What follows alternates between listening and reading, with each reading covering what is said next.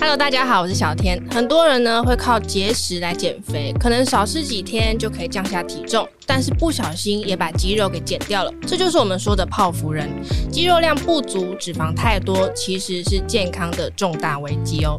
今天邀请到养生达人分享他三十几年来维持健康体态的秘诀，欢迎陈月清老师。嗨，小天好，各位观众朋友大家好。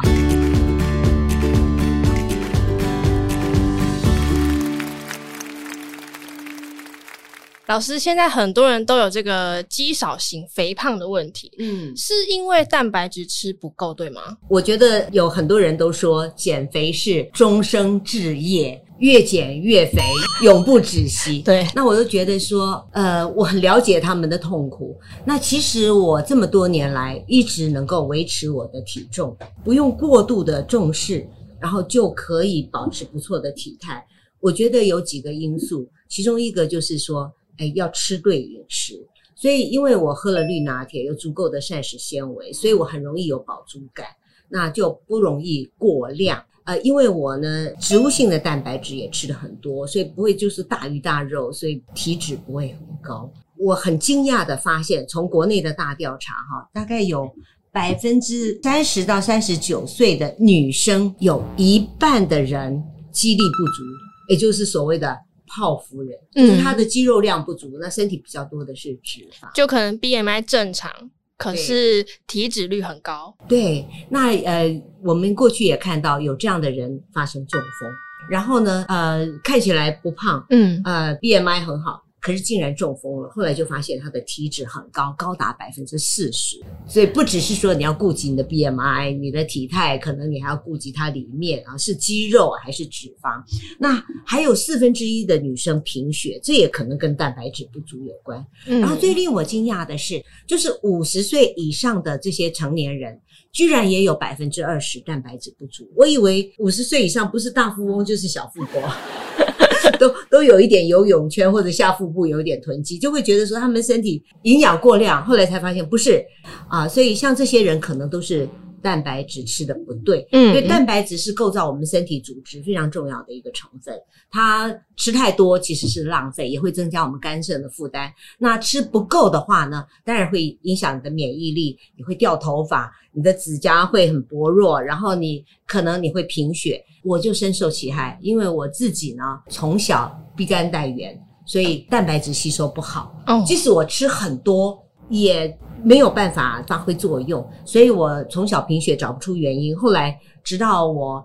生产的时候做产检，嗯，医生才发现说，哇，你蛋白质怎么那么低？还笑我是非洲难民，然后就开很多肉给我吃。其实我平常已经吃的够多了哈，但是它吸收不好，对，吸收不好。嗯，所以我那时候呢，很多人都说我现在比较瘦，其实是不是？我那时候是水肿，因为你吃的太多，你的肝肾负担太重，所以呢就会水肿。现在吃的正常了以后，水肿就没有了，所以看起来是比较瘦的。后来我就努力的去研究。啊，然后才发现怎么样能够增加蛋白质的吸收，然后又不会增加过多的脂肪。我觉得有一个很好的方法，就是我的豆谷浆，也就是我帮助癌症病人每天喝健康两杯，一杯绿拿铁，一杯就是豆谷浆。那我的豆谷浆呢，通常都会有黄豆或者黑豆或者毛豆这些蛋白质，植物性的蛋白质，然后呢也会加上。就全谷糙米啊，五谷米，因为豆加米呢，它就会大大的提高蛋白质的利用率，哦，增达百分之四十。所以呃，这是一个对地球友善、对我们健康友善的一个方法，就是体内环保、体外环保。也就是说啊，呃，你吃了比较多的豆，你的体内呢膳食纤维也够，然后它也不会增加你的心血管的负担，对小朋友来讲也促进他大脑的发育是非常好的。那对这个地球来讲说，因为你减少了肉啊，你的蛋白质有一半是靠植物来源，那你减少了肉的摄取的话，地球食物的 mileage 也会比较低。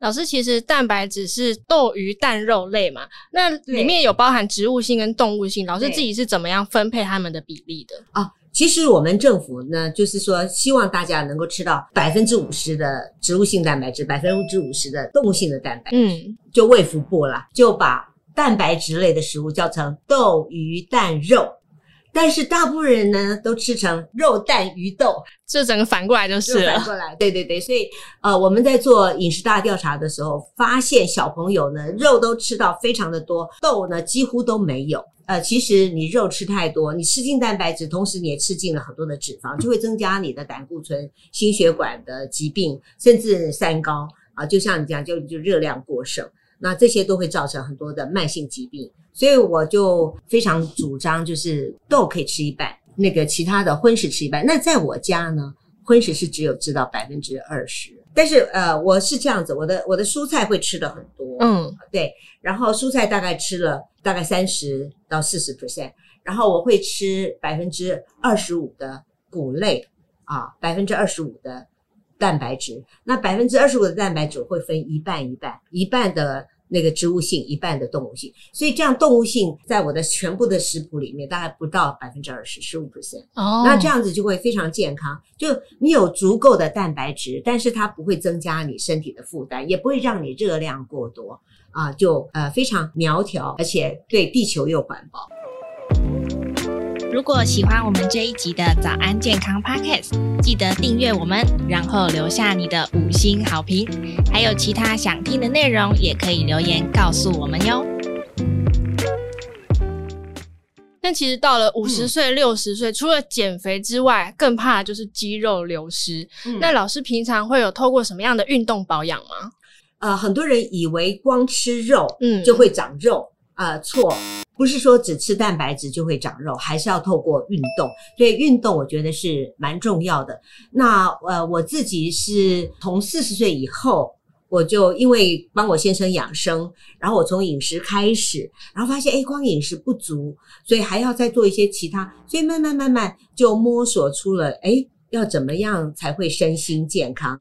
养生啊，它牵涉的层面非常的广，不是只有饮食、睡眠，还有非常多其他的部分。所以我就写了一个时时刻刻为养生，也就是说，我把我每天怎么样养生啊、呃、放在这里面。那这其中呢，当然饮食或者是说运动也是很重要的一部分。嗯、那哎，我之前运动的时候呢，我就觉得哎，做做爬爬山啊，走走路啊，以为这就是运动了哈。啊，后来就说哦，做点体适能啊，做点瑜伽啊。可是到了六十岁的时候，身体能衰退的很快，我就会发现，诶，好像这样还是不够的。我就去查了很多资料，才发现六十岁以下的人，每个星期运动五天也好，三天也好，反正就是每次大概一百五十分钟，三次到五次，你可以分配你的时间。那到了这个六十岁以上的话，一个星期要做三百分钟。也就是说，每天六十分钟做五天，所以我就会加重我的运动的量，几乎每天都在做运动。那我的运动呢也很重要，你要长肌力的话，一定要做主力运动，所以一定要做核心。我觉得五十岁以上的人，其实四十岁也要就练核心，嗯、因为核心很重要，它支撑你整个身体。越早开始越好。对，你核心好的时候呢，你的姿势也会对，而你姿势对的话呢，你的核心也会好。所以我通常运动的时候，我就会先暖身，暖身一定很重要啊。几个运动暖身以后，我就会先做核心肌力运动，做到微微出汗。其实核心不必做很久，十分钟、十五分钟它就很有效果了。然后，诶，你喜欢的话，你可以做点心肺，像我常常心肺的话，可以用超慢跑，或者我就走跑步机啊，也是啊，快走，那把速度调高一点，快走呢。那你同时呢，不仅练习到心肺，你的心肺会比较加强，同时你的肌力也会有有改善的。做完了这些，我就一定会做拉筋。拉筋就是让你舒缓，嗯，而且呢可以保持你的线条啊，让你的体态更好。那这样子做下来，我就发现，诶，非常的健康。而且，呃，我有几次很危机的时候，因为我的运动的 skill 有帮助我。譬如说，我们全家都爱骑脚踏车，然后四个人里面有三个人摔跤。我和我女儿摔跤最严重，是因为我们刹错车，车整个倒倒跺病，所以人跳狗链，对对对，人就飞出去。我那一次很惨，但是因为我平常有运动，嗯，有在锻炼，有差，所以身体自然反应，嗯，所以呢，我只有这嘴唇留下一个疤，然后我这里大概有跌伤，我以为我的牙齿毁了，也没有，我牙齿还好，因为每天喝精力汤，所以它大概还钙质够。所以长久只留下这个疤，然后手上本来好几个疤，现在也都恢复了，因为喝精力汤可能修复很好。所以没有留下什么后遗症。嗯，那可是我知道很多人摔了以后就不得了，尤其老年人真的是不能摔。所以运动可以防止你跌倒，或者即使你在意外的时候，你采取一些预防性的措施。像我女儿，她只有膝盖破皮，也没有其他损伤。可这就是说你身体临时的反应。所以我非常鼓励大家做运动。其实我们真的在生活里面啊。随时都可以做一些照顾我们身体的事情，譬如你好好洗澡，可以让你的那个交感啊和副交感取得一个平衡，呃，调整自律神经，调整自律神经。现代人都自律神经不平衡，嗯，对，失衡，就带来很多的疾病，去看医生也医不好，对，所以像洗澡啦，像怎么吃饭啦，像刚刚忘了讲，你有问我说精力汤怎么喝，绝对不可以咕噜咕噜咕噜猛喝。细嚼慢咽，吃饭也是一样，每一口最少嚼三十下，可以避免你吃到毒素。总之，也就是说，我累积了很多的一些照顾身体的方法，嗯，嗯，然后我把这些方法分配到每天的各个时间里面去实践，让它可以成为我生活习惯的一部分。哎，我的肌少也减少了，然后我的蛋白质吃够了，吃对了，我的嘴唇就红回来了，我贫血改善了，我的指甲也不像以前那么动不动就容易断了。真的，你给身体一个机会，身体就给你很多机会。你身体的所有的细胞都希望你好好的活着，因为你好好的活着，它才能好好的活着。所以要好好的照顾你的细胞，因为它就会让你健康，让你美丽。啊，甚至你的条啊都会没有，因为免疫力照顾的是很多部分。那这个呢，就可以在生活里面时时刻刻去做到。其实你吃下去的东西，就是影响你身体的修复能力。对。那平常呢，勤加锻炼、运动，让你的肌肉足够，在你跌倒的时候可以好好的保护自己。还有运动也加强循环，嗯，气血就会好，你的血脸色才会漂亮。对，循环好，代谢好，其实本来就可以保持健康的体态。哎，这是最重要的，也就是说，你循环好，才能把这个营养带到你的身体各个部分。嗯、所以我也很重视经络操，因为经络就是我们最小的那个微循环交换的地方。每一个穴道可能那边都有附近有很多的小血管，那它都是你呃营养和废物交换的地方。所以你经络也要畅通，否则你这个小区死了一块，这个小区不通了一块，你也会产生很多的疾病。所以这些呢，我都是。从生活经验里面发现，然后不断的去学习，然后找到方法去对应，然后就改善。我觉得人生最重要的就是能够像英国女王这样，到人生最后一刻还能好好的活着，然后就忽然安详的告别这个世界。有一句话说：“优雅的老啊，啊，优雅的老化。”对呀，我事实上正在。加 ing，我正在优雅的老化，这是大家都最希望的事情。那我们今天呢，谢谢老师接受我们的访问，感谢老师，谢谢。谢谢。那节目我们就下次见喽，拜拜，拜拜。